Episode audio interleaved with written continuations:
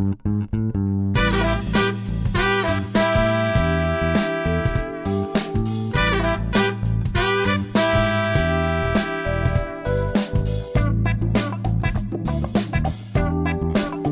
to the Fratello Podcast, brought to you by members from Fratello Watches. I'm Mike Stockton, coming to you from Frankfurt, Germany. And I'm Robert Jan coming to you from The Hague in the Netherlands. Welcome back, Robert John. We have been awfully uh, irresponsible on our commitment to podcast more often during the times of coronavirus. Yes, it was exactly a month ago, I think. Yeah.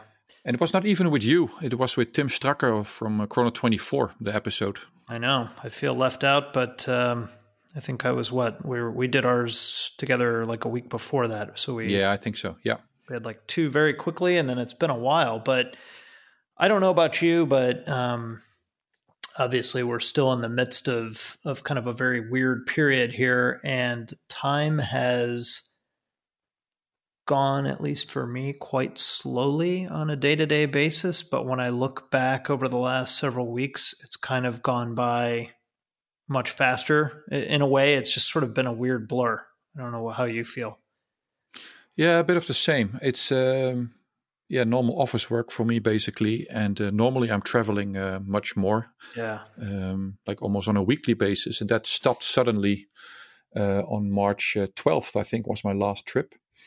And um, yeah so it's awkward. So it's like you eh, i'm either in the office or i'm working from home. And um, it's strange times. Uh, days they they tend to move a bit slow. But on the other hand we do a lot of stuff on the on the on the on the background write a lot of articles we are working on a lot of things with the shop with some uh, enhancements on the website and so on so uh, if I look back, it's uh, a bit of a blur, basically, and I'm not used to being uh, at um, home and in the office so much. Yeah, I'm with you. I mean, I was uh, talking to a colleague of mine, and we travel a lot together, and we were looking at our our miles uh, accounts so far this year. And I mean, I took an international trip before all this started, but very, very different than the last four or five years. And um, yeah, I, I I don't know. I have some trips planned for call it midsummer and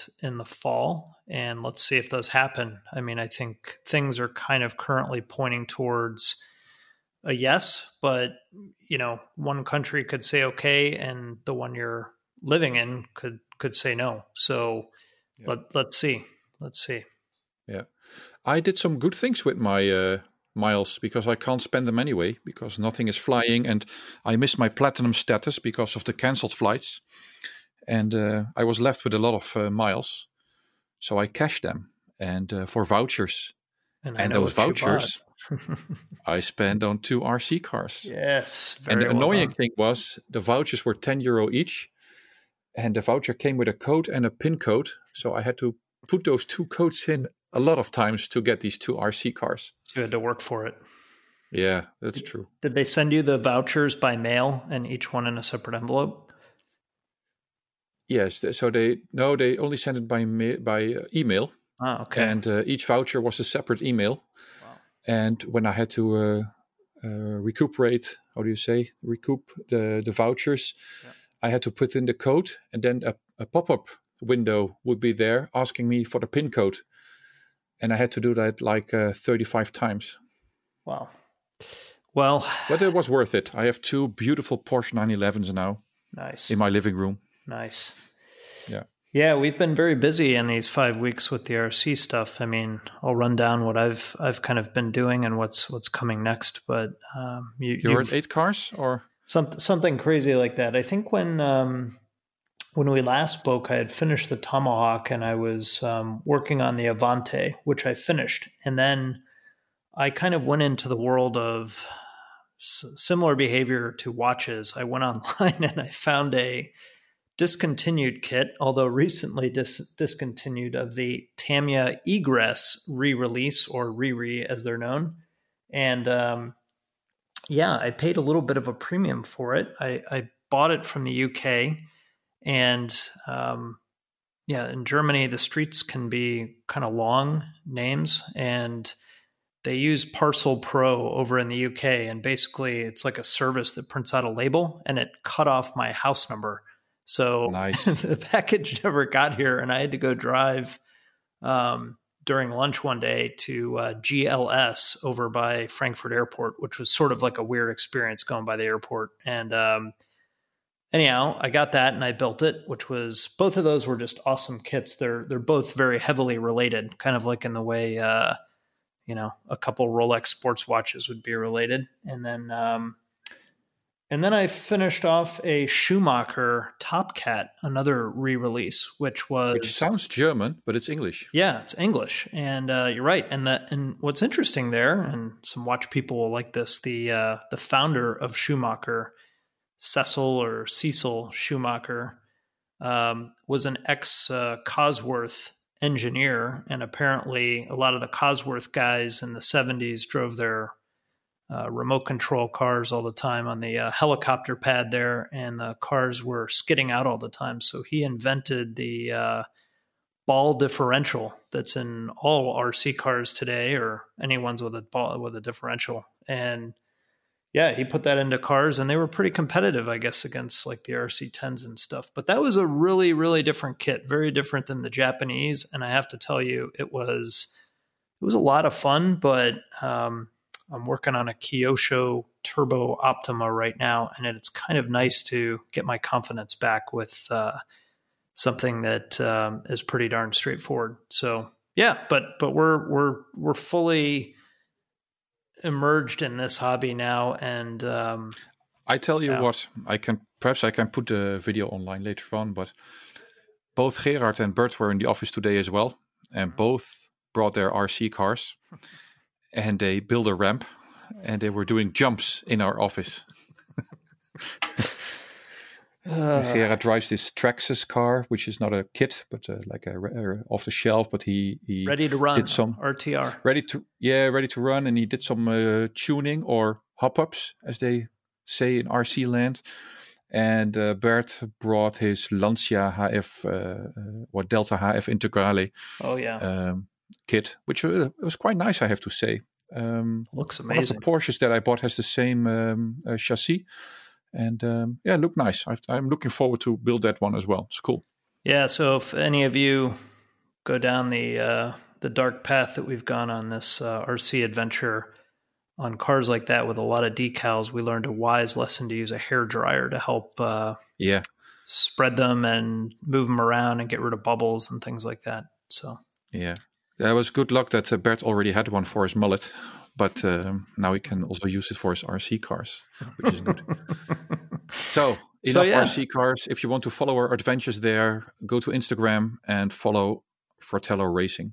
Absolutely, and uh, you see our you see our cars pop into the Fratello feed or our own feeds, and sometimes some stories as well. I'm I'm having fun using them as backgrounds while making sure not to get the watch near the uh, the magnet on the electric motor. So it's uh, but they're they're cool. So yeah. Anyhow, so let, let's move on to the Handgelenk Kontrolle. Controller.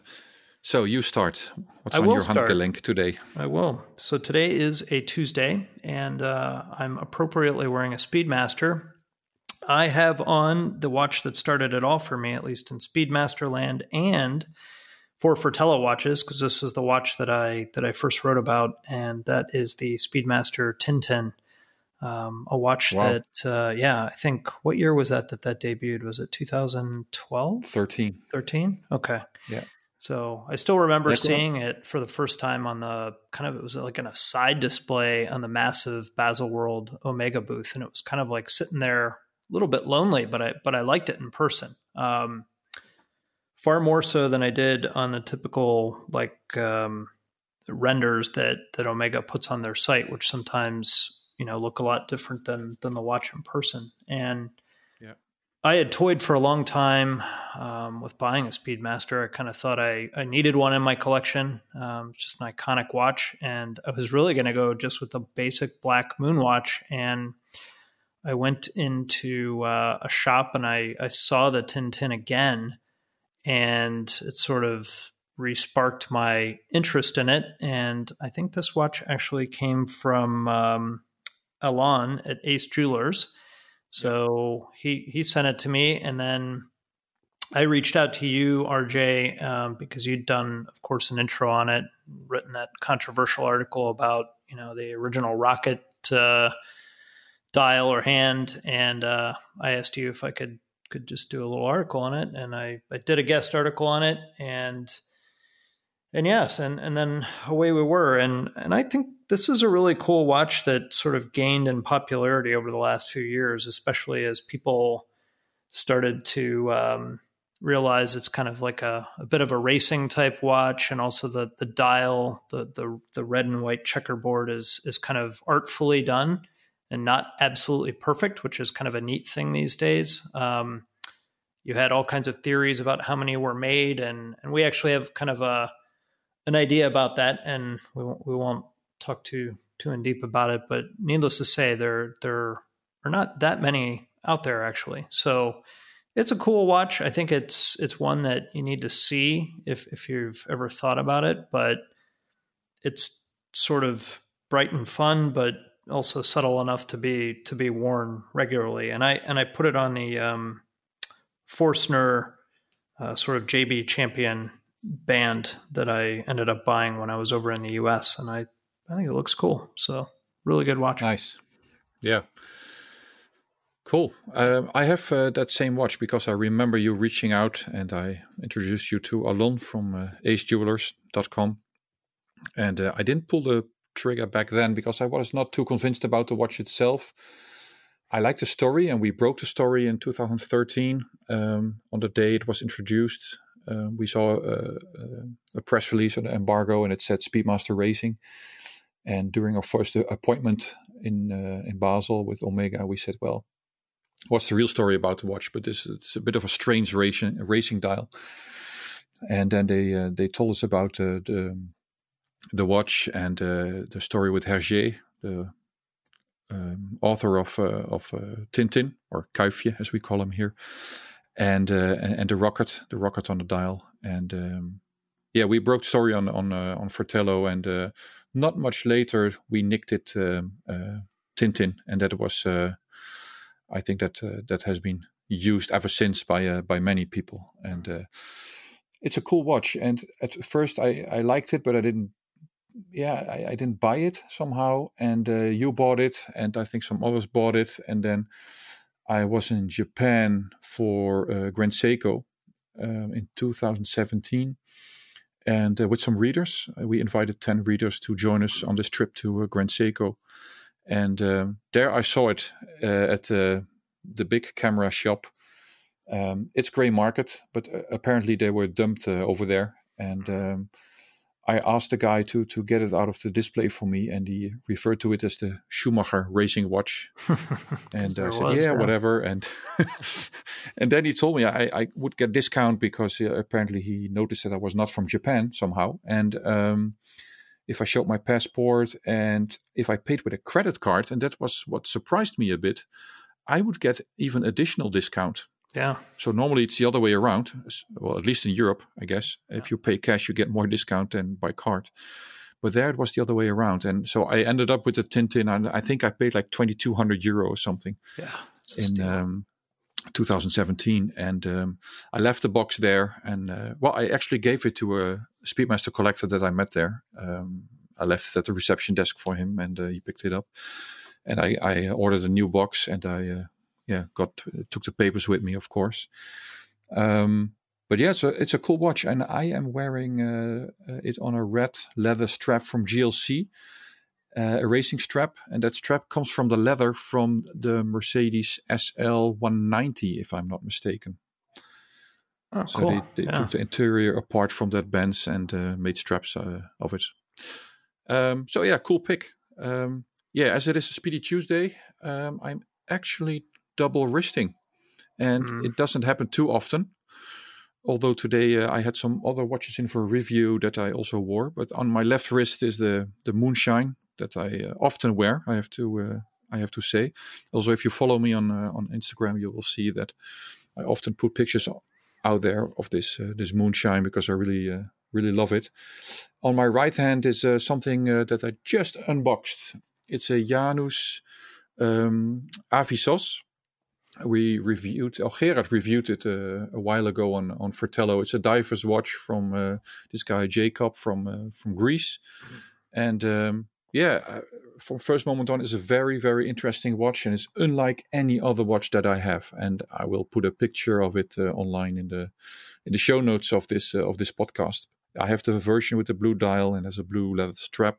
Comes also with a with a, like a rubber NATO strap. It's a cool package, and he's a very nice guy. And I think he did a very nice job in uh, designing and constructing this uh, this diver's watch. It has a hand-wound movement, uh, ETA seven thousand one, I think, and um, yeah, it has some really cool design features. And our friend uh, Jason Heaton from Hodinkee did a very cool write-up on one as well. Um, I think a year ago or something.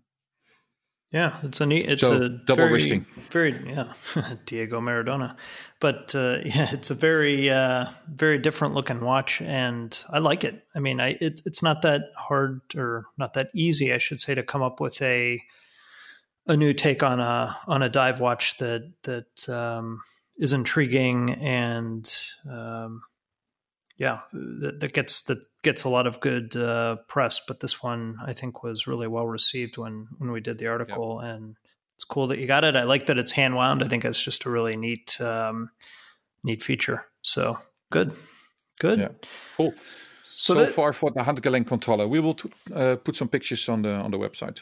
Yeah, and and today we're gonna we're gonna talk a little bit about. Um, honestly, we're just gonna go through uh, our top couple picks uh, per person on on the watches and wonders uh, that that just took place online, and then we're going to talk a little bit about um, Breitling and talk a little bit about what they released recently. And maybe RJ just uh, talk to us about the format that that Watches and Wonders used here, because obviously with the the COVID thing going on, they had to shift gears a bit. But Talk to, talk to us a little yeah. bit about what they did and what your thoughts were.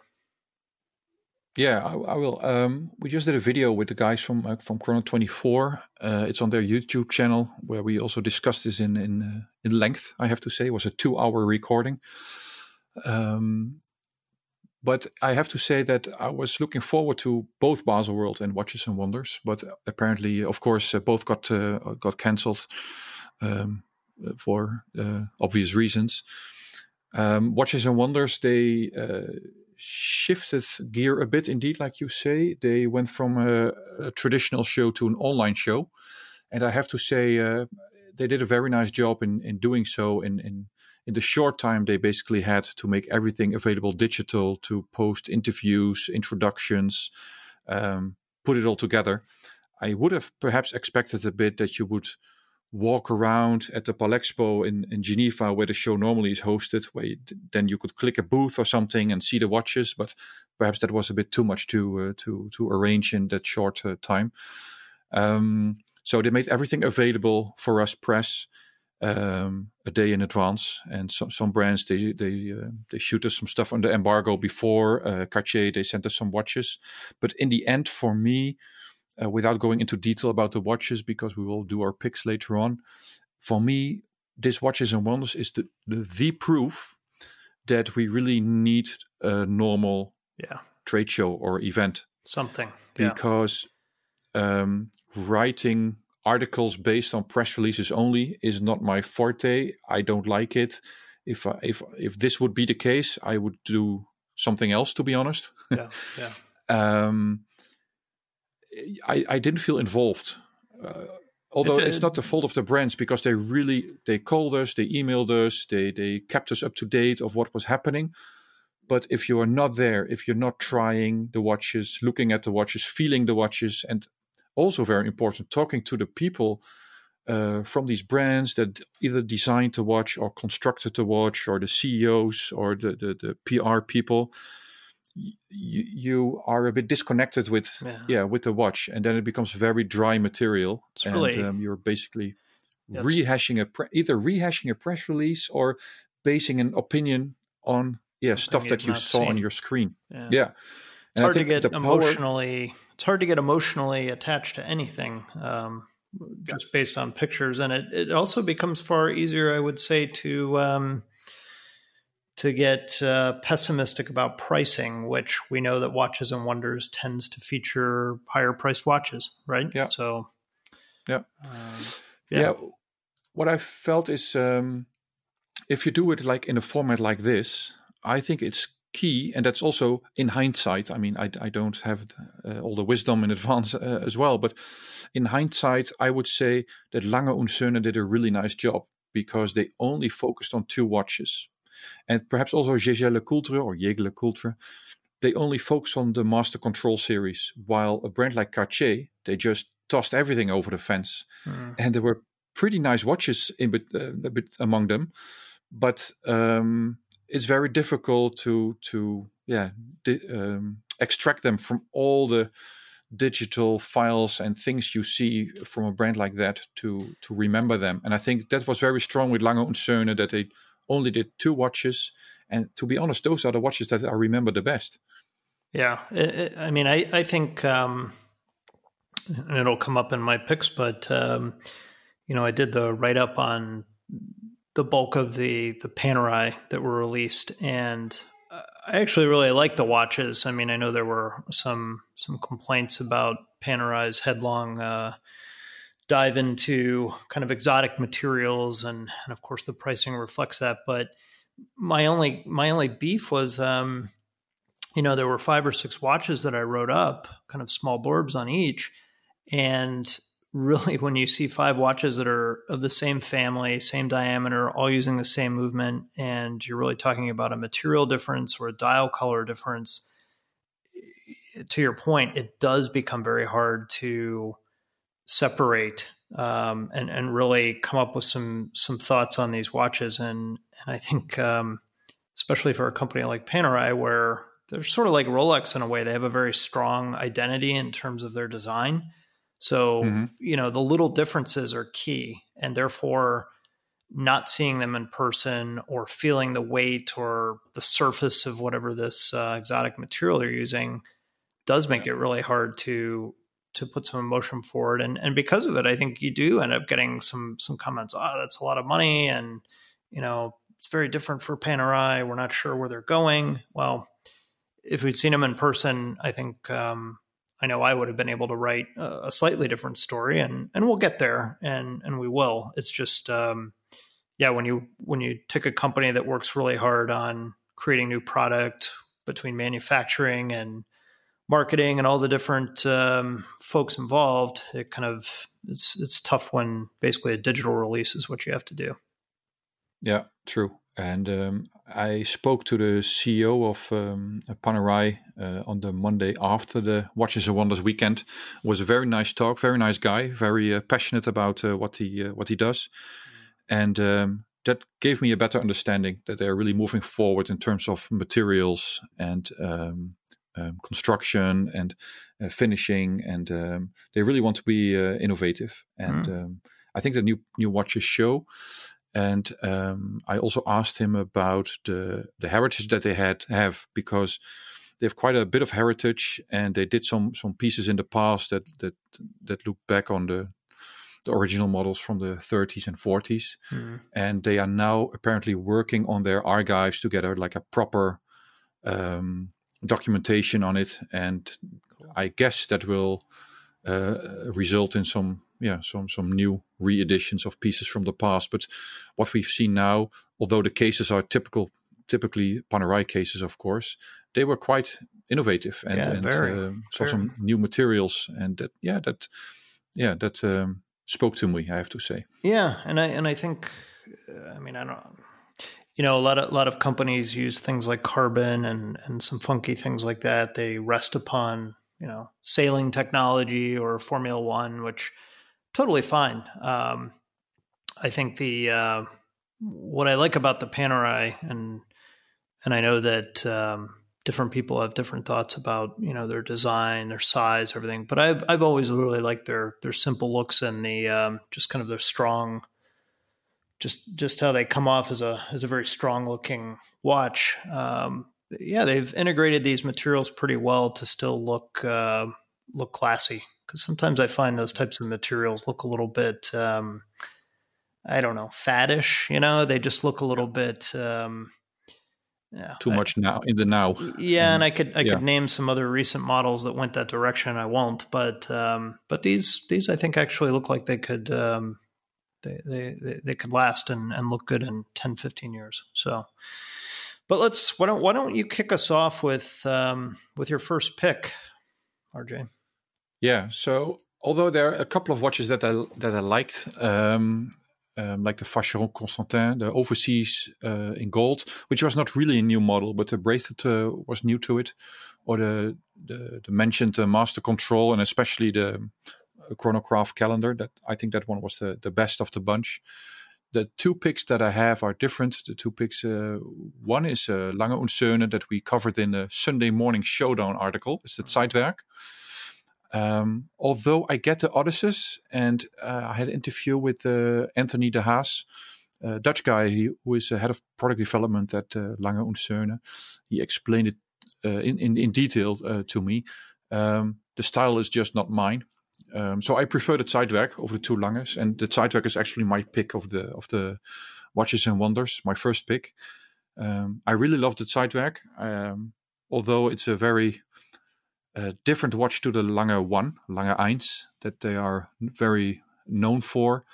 Um, yeah, the Zeitwerk is also a typical Lange. I really like the design. I like the, the displays, the digital uh, uh displays. And um, yeah, for me, that's simply a, a, stunner and it's completely out of reach. I think it's somewhere around 450,000 euros, only 30 pieces. So that will never happen. But I really like that uh, that watch. And um, it's a, it's a stunning piece. Yeah. Uh, my other pick would be uh, a Panerai, basically, uh, and it's the uh, one in gold that gold you tech. also um, yeah. Wrote about in your articles. Uh, article is the gold tech. Um, and what I like about it, I like the Luminor Marina cases a lot. Um, but what I like that it's uh, a gold case with a blue dial, and to me that that combination is just stunning. Yeah. It's really, really nice. And they use this gold tech material, um, which means it is um, um, resistant to uh, to tarnish. Normally, um, rose gold, um, yeah, it becomes a bit more yellowish again after time. And with this Goldtech um, alloy, it will remain this this to have this uh, this uh, rose gold tone. Yeah, I I, uh, I kind of mentioned that that was my favorite one in the article. I actually didn't pick it. I picked a different Panerai, strangely, but um, I think it looks stunning with the with the blue dial and that that rosish gold as well. It it, it actually brings me back to. Um, I think I mentioned this. Geez, I was in. Uh, might have been in like right around 2000, you know, when Panerai was just, or maybe 2001 or so, Panerai was just absolutely untouchable. You just couldn't find them. And um, I think I mentioned they didn't even get to, to the displays; they were just sold out immediately. Yeah, and and I was with my parents and we went on a cruise and um, we stopped in uh, the Bahamas and we went to the Atlantis Hotel in uh, right there in Nassau. And there's a uh, I think there was a John Bull uh, boutique there. There was one downtown and there was one in the hotel, and they actually had a pretty good selection. They had a they had a Radiomir in gold and the watch that I liked, um, and I ended up buying the the black dialed version, but they had a um, 40 millimeter Luminor with a titanium case and blue dial, and this kind of reminds me of that blue dial. And I always thought Panerai did a really cool blue dial before blue was cool. So this was um, this was a, a nice reminder of that. And I think it's a stunning watch. And, and actually, like if I look up um, what was interesting about this watch is that it retails for 22,900 euros. And um, they have some non precious metal releases from this year made of some advanced materials and things that were up in the 19,000 range. So I don't know if I were kind of go gonna go 19,000. Granted, gold looks a heck of a lot different than a gray or black, you know, advanced material. I think I'd spring the extra 3,900 euros and go for the gold. But yeah, I agree. The gold looks really good. And recently, I asked on our Instagram uh, what people think of uh, gold sports watches, and I will dedicate an article to it and use some of the feedback that we received.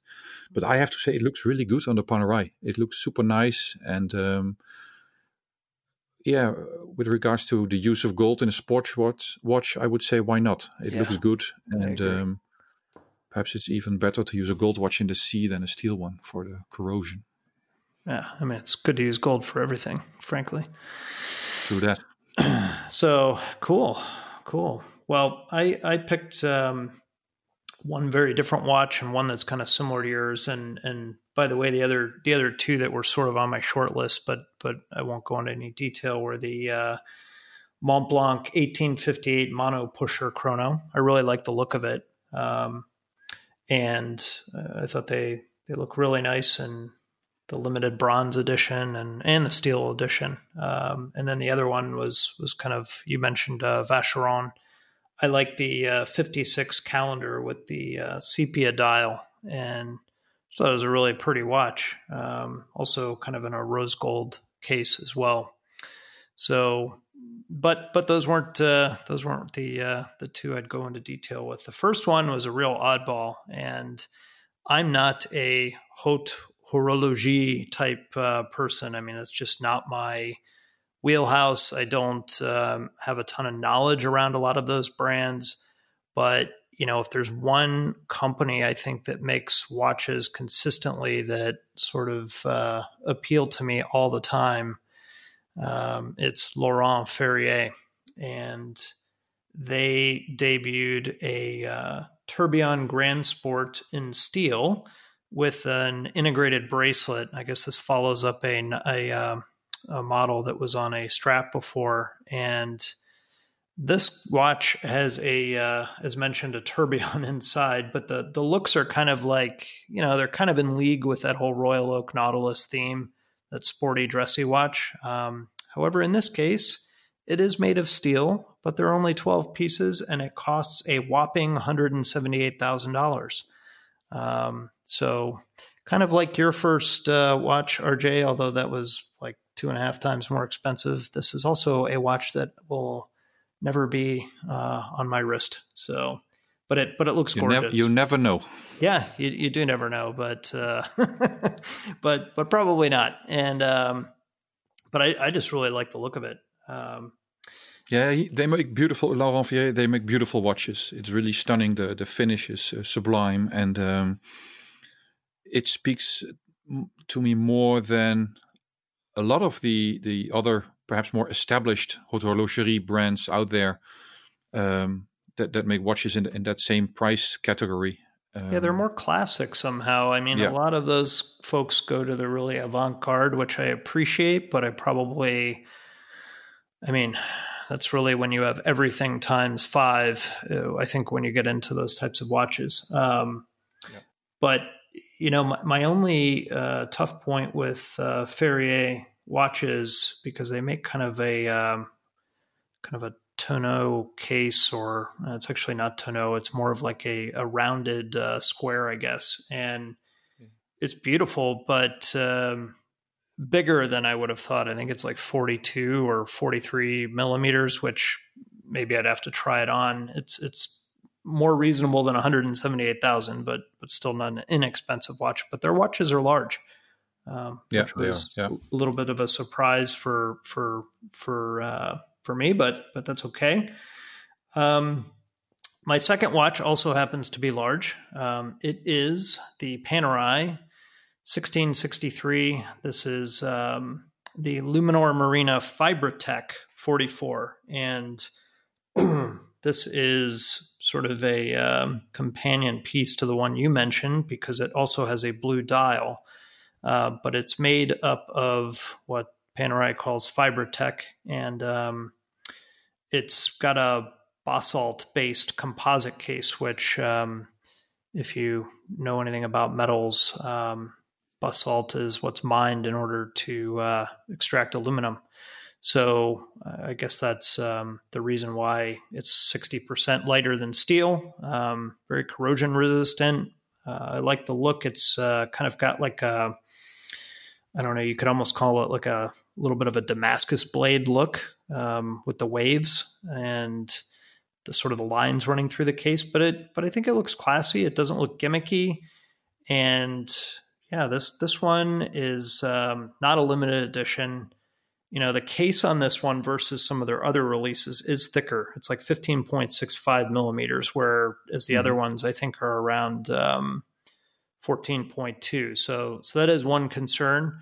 Um, but you know, 300 meters of water resistance. It's using the in-house 9010, and um, yeah, it comes in at 16,000 euros, which is nothing to sniff at. But um, I think it's a pretty watch. I really do. I, I again, I like what they're doing. So double win for Panerai. Yeah, yeah, which is kind of a surprise. I mean, but you know, you grew up uh, sort of one of your early entries into to watches was Panerai, and um, I was the same. I mean, I still own a couple of them, and um, I like them. I like them.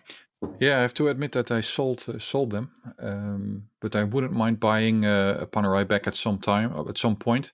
And I have to say, the more often that I look through, uh, look at them, my choice would be towards a submersible. Yeah, they're cool, really cool, and uh, perhaps an older one. But uh, I really, uh, yeah, like in 2003 or 2004 when I purchased my first one, I was more in favor of the Luminor case, but now I would say submersible um, looks pretty good.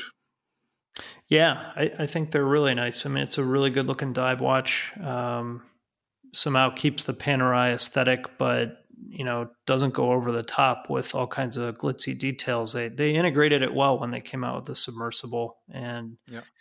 I um I always wanted the uh, the original Fiddy, as it were, and uh, yeah. it's just too big for me. And I forget the model number that they came out with about seven or eight years ago that they still make, um, and it's uh, I think it uses the 1950 case, but it's got the acrylic um, crystal and yeah. hand wound. And I think I was in, um, geez, I'm not going to remember which German city I was in, um, but might have been Nuremberg or something. And I went to uh, Panerai AD and I tried it on and. it just completely overhung my uh, wrist. I, I, just there was no there was no squinting, no angle I could sort of convince myself that it fit. And oh well. But 44 millimeter, I guess I would just have to try. So yeah. So so moving on, um, what happened a little bit prior to Watches and Wonders was the uh, the release from a few days before. Yeah. yeah, a few days before. Um, Breitling came out with their new releases uh, for the year, and they actually had three three releases, and we're going to talk about two of them. Yeah, um, and they did it through a webcast. Yeah, which um, this was really at the very beginning of the whole lockdown thing, and needless to say, a lot of countries and service providers hadn't amped up their um, their server capacity, seemingly, or their bandwidth, because um, it was a bit of a bit of a tough thing to uh, to watch it live. But it's okay; you could kind of go back and watch it five minutes later, and it was fine.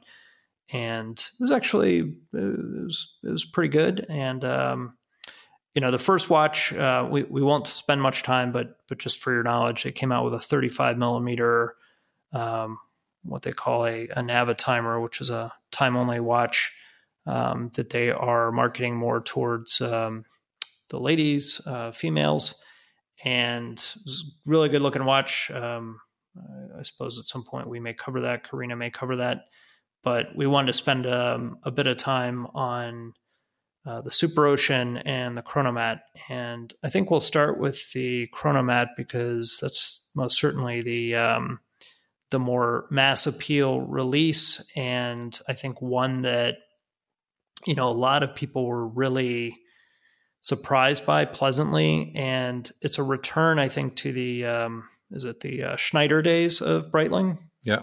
Um, yeah, Theodor Schneider.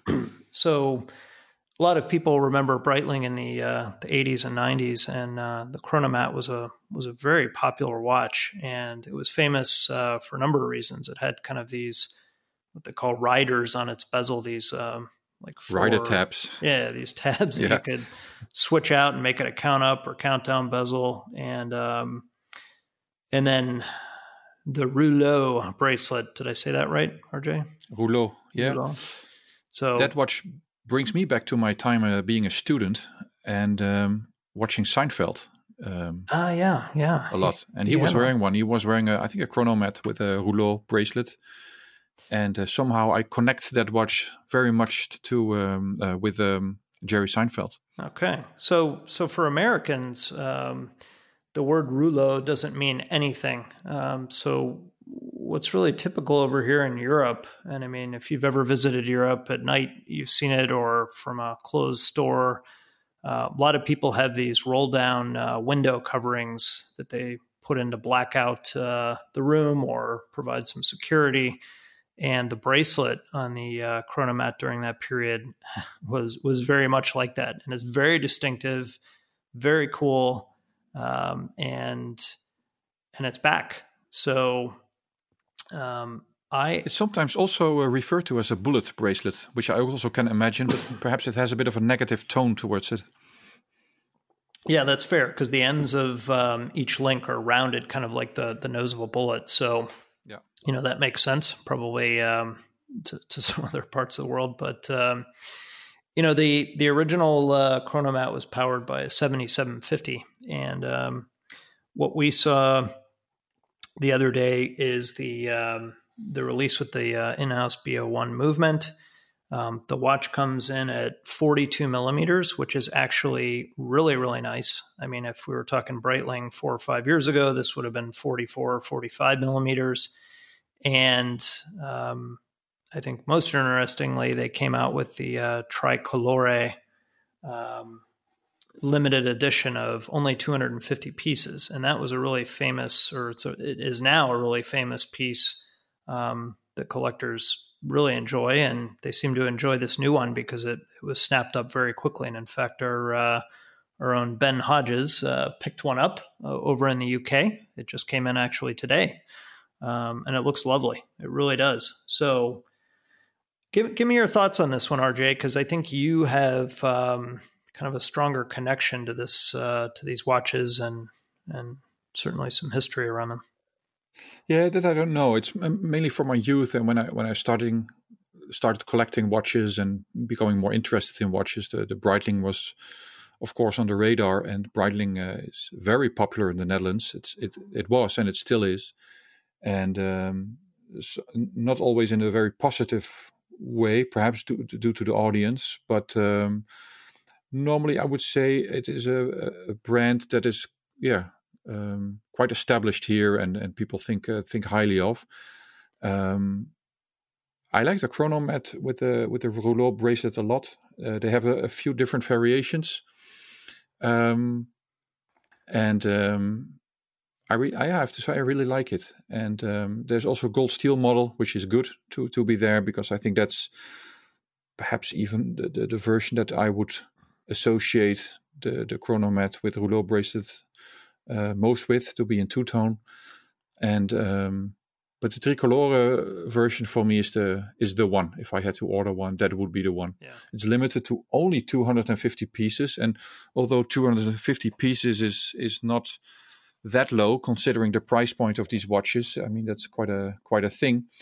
I think they, they could have easily doubled that number. Yeah, yeah, I'm with you. And you know they were sold out immediately but sold out you know kind of means allocated to the markets. And and ben actually ordered one on the the breitling site in the uk and um, and as you mentioned it arrived. Um, you know i i think this watch was a really was and is a really important thing for breitling. It's it's clearly i mean if if a starting price of 7900 euros is a volume watch then okay take take that um, you know in proportion but it's it's a big deal for them and it's it's it is a big seller for them historically. And frankly i think the the last chronomat had definitely run its course. Um, there's a lot of familiarity or similarity to the uh, to the avenger and i think this really sets it apart. Um, and i think it gives them a really competitive uh, piece to you know whether it's omega whether it's I mean, some people would even say to to some degree a Daytona, and I I think it's a really solid solid uh, release. It it definitely is going to make them. Um, yeah, more than just a, a, walk by when when people go by the boutique. Mm-hmm. If they're if they're looking for a a high end chronograph or, a sporty chronograph, and I, yeah. I, like the sizing, I like the unique case, the pushers, the dial choices, and and yeah, pricing as we mentioned starts at seventy nine hundred. It's like eighty nine fifty for the two tone on trap on uh, strap and then what did I see? Eleven six on two tone bracelet, and then 19k for solid gold on strap.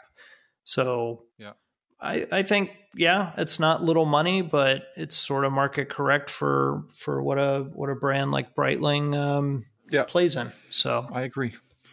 Uh, ben Hodges he wrote a really really nice um, article on uh, on the new Chronomat uh, uh collection um, April 16. I will put in a, a link in the um, in the show notes. And he also included like the original, like a, a folder or an advertisement. Um, guess it's from the 80s. I'm not sure. Um, where you can see the, the original Breitling chronomats with rouleau bracelets. And um, there, the two tone one was 2,490 Deutschmarks which um, would now be around 1200 euros. Mm-hmm. And um, of course, there's inflation and things, and uh, uh, but I also think that the product is really different. I remember those those original chronomats with rouleau bracelets, and the caps fell off. There was something something with the bracelet. They were not the best bracelets out there, but I think with the with the new one, what I saw and what uh, Ben he shot us some uh, some pictures of his uh, his tricolore purchase uh, today, and um, it looks really solid. It looks really well made, yeah. and it, it perhaps it's not everyone's taste or style, but it, it doesn't need to be. And the Chronomat was never uh, a watch for everyone. Um, it's a distinctive taste, and uh, it's only for, it's it's not for everyone, and that's good, I think. And um, the new one with the new bracelet looks looks very enhanced and nice, and and uh, quality wise, um, even from the pictures, it looks already better than what it was what it used to be in the in the eighties. Yeah, yeah. um, but that said, I really like the the pictures of the old ones, and I wouldn't even mind buying an old one. Um, um, the, on the pre-owned market because I think you you can find one for a decent price and it's a really fun watch to have. Yeah, I think it's a historical, also an important watch. You saw them everywhere, and it was a I think a good seller for Breitling at the time, and I hope it will be a good seller uh, now again as well. Yeah, no, I, I I think it'll do well. I mean, we got a lot of feedback on it, and um, in general, it seems to be positive. So, so yeah, so the next watch, um, the one we'll spend a few minutes on here, is is one that's really kind of near and dear to me, but uh, was a bit more controversial. And I, I, just have to say, kind of before we go into it, um, I mean, I'm really, really pleased that Breitling released this watch because I don't think it was was a, a simple decision. But um, that's the Breitling Super Ocean Heritage 57, and um, let me get a couple things out of the way because I think it's important. Um, you know, look, the, the internet and and commenting on various watch sites or Instagram is it's sort of like a, a, free country. Yeah, people can say whatever they want. If they like something, they don't like something, that's fine. Um, but I saw consistently um, people here or on other sites referring to the Rado Captain Cook when they saw this watch, and I mean, I can tell you one thing if you're at all interested in watch history. Um, this watch was actually a thing back in the in 1957. Um, the Rado Captain Cook was a thing in the late 50s, early 60s. Um, and the only thing it really has in common is it's got sort of this uh, inward sloping concave uh, bezel.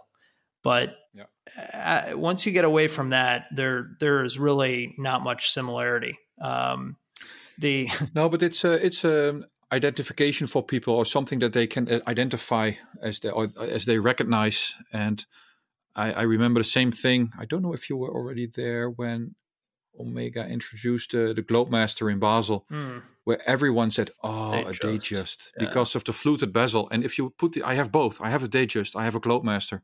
Put them together, it's it has nothing to do with with each other. Yep, yeah. And that might be the same case here.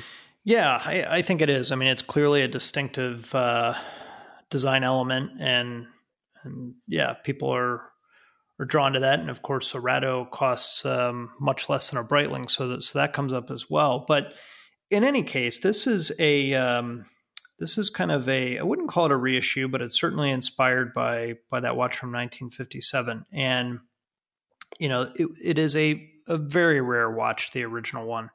I'm fortunate to have spent some time with one, just hanging out with uh, Fred Mandelbaum a few times for dinner. And it is one of my favorite kind of niche designs um, historically. It's so different.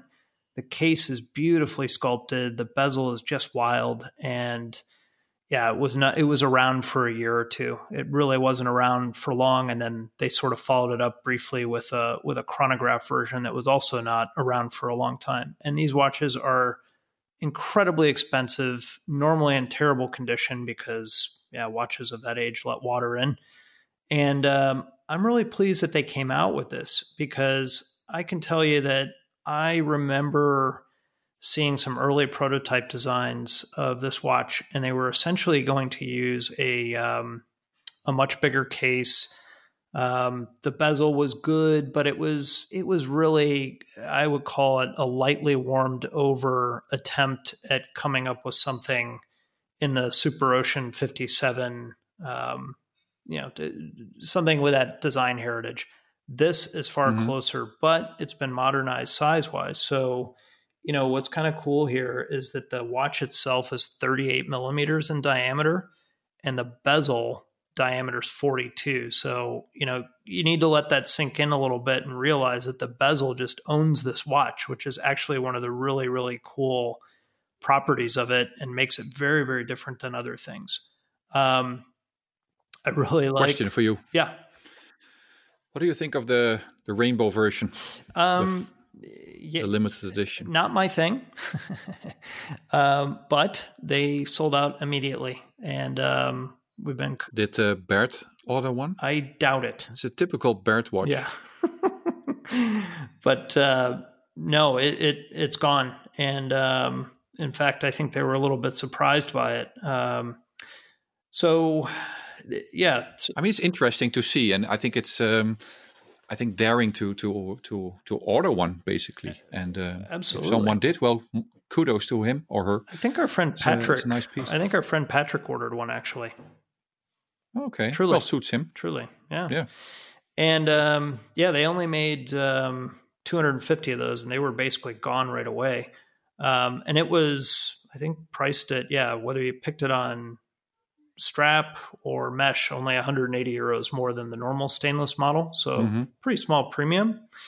Um, yeah, these start at um, just a hair above Four- 4,100 Four thousand one or something. Huh? Yeah. yeah. And you can get it with a black dial, a blue dial, and then there's a uh, bicolor version as well that starts at, um, I believe, 5,400 euros. And I'll be honest with you, I ordered one of these. So, Cool. yeah, I ordered uh, the black one on mesh. I kind of strangely haven't really bought a watch in a while. Um, now, when I say a while, um, that's a while for me. Just- so it's it's relative, but Over three weeks, people. yeah. but no, I, I, you know, I really like to see what, um, you know, I, I, I try to pick something, um, every year from, from the shows that, that, that I really like. And this really jumped out at me and I'm just really very happy they did it. It's part of a capsule collection, which means it's not limited, but they're essentially going to make it, um, probably until they think the demand has, uh, has been fulfilled. So let's see. I, I should get it sometime next month, and yeah, excited about it. No date on it. Yeah, it uses a an ETA twenty eight ninety two that's um, chronometer certified. So some people complained about that, but It's like less than. Why? That's a good movement. It's a good movement. 92. Yeah. Keeps the watch less than 10 millimeters thick. Um, it does not have a screw down crown. So uh, there was some complaining about that and the 100 meters of water resistance. But to be very honest, I think it's double sealed and it's going to be plenty enough for my uh, my explorations in the uh, in the swimming pool should I get to one anytime this summer. So yeah, yeah, I noticed some some complaining around that, and uh, it's a lot of complaining for people that uh, do a lot of desk diving and uh, not real diving. I, I get it. I mean, if you want a diving watch, it, it, should have some some certain features that you perhaps expect from a watch. But yeah, given given the the history of this watch and that is a, a release from uh, from from 57 i think in that perspective it it makes sense to be 100 meters and it doesn't need to have a um, screw down crown yeah um, but i but overall you know those were you know i think breitling kind of kept it like uh, lange they kept it tight with a few releases yeah. and that's good yeah it's allowed people to put some attention on them and really go a little more deeply into considering them and, and what they really think. Um, obviously, well, I guess here in Germany, things like uh, some some boutiques are open um, if they're smaller stores, so people should. Is Tchibo open? Open? Tchibo never closes here, RJ. Okay, well, except for Sunday. Sorry for asking. Except for Sunday. Yeah. But yeah, everything is closed on Sunday in Germany.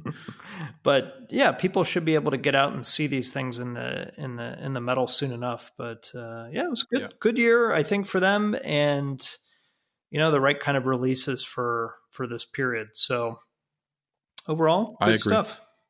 So. I agree. I think more good stuff is coming f- from these brands, and also from brands that haven't shown much yet. Uh, I just today well, I saw them uh, like a, uh, uh, mid March. Was I think one of the last. That was actually the last trip I had to a watch brand. Was to Longines. Mm-hmm. They showed us uh, the, the entire collection on embargo for this year, and they have some amazing stuff coming up. Cool. And um, I just got a, an email from them that uh, they will soon start to uh, to roll out the first models, and it looks really promising. And um, I hope some other brands will will follow as well and um, yeah, there's kind of it, uh, kind of a big uh, elephant in the room who hasn't. Uh, there's a big yet. elephant in the room, and I hope we we can go past it and uh, yeah, have some good stuff uh, coming our way, and um, that we can show to our readers.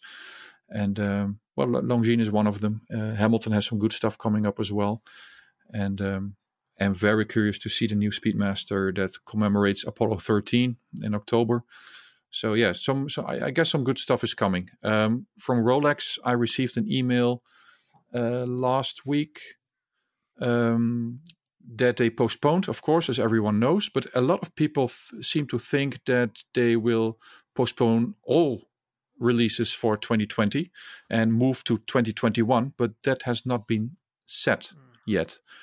So they postponed until further notice, and that notice can be perfectly well still be 2020. Sure. Yeah, are they are they up and running at this point or not yet? I heard that Tudor is still closed, the manufacture. and Rolex. I read somewhere that they reopened, but perhaps they are also still closed. I don't know. From Tudor, I know they are closed. So I, uh, my guess would be that Rolex is the same because they're more or less in the same building. Okay, because I um, have, you know, I ordered um, both a white and a black steel Daytona and the Pepsi, and apparently next week they're all coming in. Cool. Do you have a time capsule?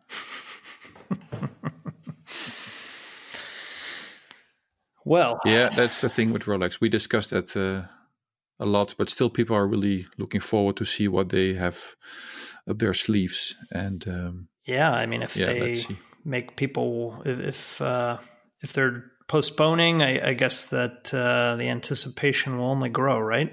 So, I think so. In the past, there were clever guys that looked up um, uh, registrations in the the, the patent offices. Yeah and I think that that unveiled, for example, the Sky Dweller more or less before the introduction yeah, of Baselworld. Yeah. yeah, and um, well, I didn't look up look it up myself, but if you want, you can go to the website of the patent office and uh, look up some registrations done by Rolex. But my brother-in-law, he works at the European Patent Office mm. in Rijswijk. That's a suburb of The Hague. And um, he told me they have a, an entire department um, dedicated to watch uh, uh, patents. Oh, okay. And they're looking for people, I heard. So, huh. well, might be interested in, in going there. No, but they have like a dedicated team of people doing all these patents for watches, so it's really a big thing, and um, they spend a lot of time um, there looking at watches and and and innovations and constructions, basically. Yeah. So something is uh, definitely happening. But uh, yeah, you you can look it up. You can look up if Rolex uh, filed a, a, patent, and also other brands if they uh, they did something. Hmm. Maybe the new maybe the new Rolex smartwatch is coming. Yeah, who knows? Who knows? Well, cool. All right. So I think that um, that kind of brings us to the end of the content, but uh, I'll, I'll, turn it over to you, RJ, just to mention a little bit about what we're doing on Friday afternoons and if there's anything else you want to end with here. No, that's good. Go ahead. Yeah. So every Friday afternoon, one of us joins uh, Balazs in a uh, in kind of a chat that uh, in a live chat that you're welcome to join. So, what time do we kick those off? I'm not even sure. Five thirty uh, Central European time. Okay, so that's Dutch time or German time. And um, he um, talks to one of the the editors of our team, and uh, uh, an hour long. And uh, it's very very interesting. You can join the the chat and ask questions or uh, give comments on their clothing or flowers that you see in the background. But it's yeah, it's really nice. I've been on the first one, and last week was uh, Ben, yeah. which was a really nice episode as well. Yeah, I think I go on June fifth, which felt like a really long time away when I oh, signed oh, wow. up, but it's uh, it's a few weeks out, so I will have to do my best to figure out something interesting to talk about. But I can also put that pressure on Balazs to make him ask some interesting questions. Exactly. And did you already uh, chose a opening tune? Because Balazs is asking everyone to have an opening tune music. Hmm. And later on, we compile it in a Spotify list. Ooh, I shall do that. Okay. Good. Good. All right. Well, well, thanks thanks for listening. Yeah, episode 15 is a wrap and sorry we've been so long. We will uh do our best to come back much sooner. And now so. And yeah, if you've got uh, questions, I mean, as mentioned, it's been a while, so maybe you've thought of some things or want us to cover something, please feel free to let us know. You can uh, hit us up uh, via Instagram. I'm on Mike in Frankfurt, and RJ is RJ Broer, or via the Fratello feed, or you can send it to our email address, which is info at fratello.com. There you go. Thanks so much. Talk to you soon.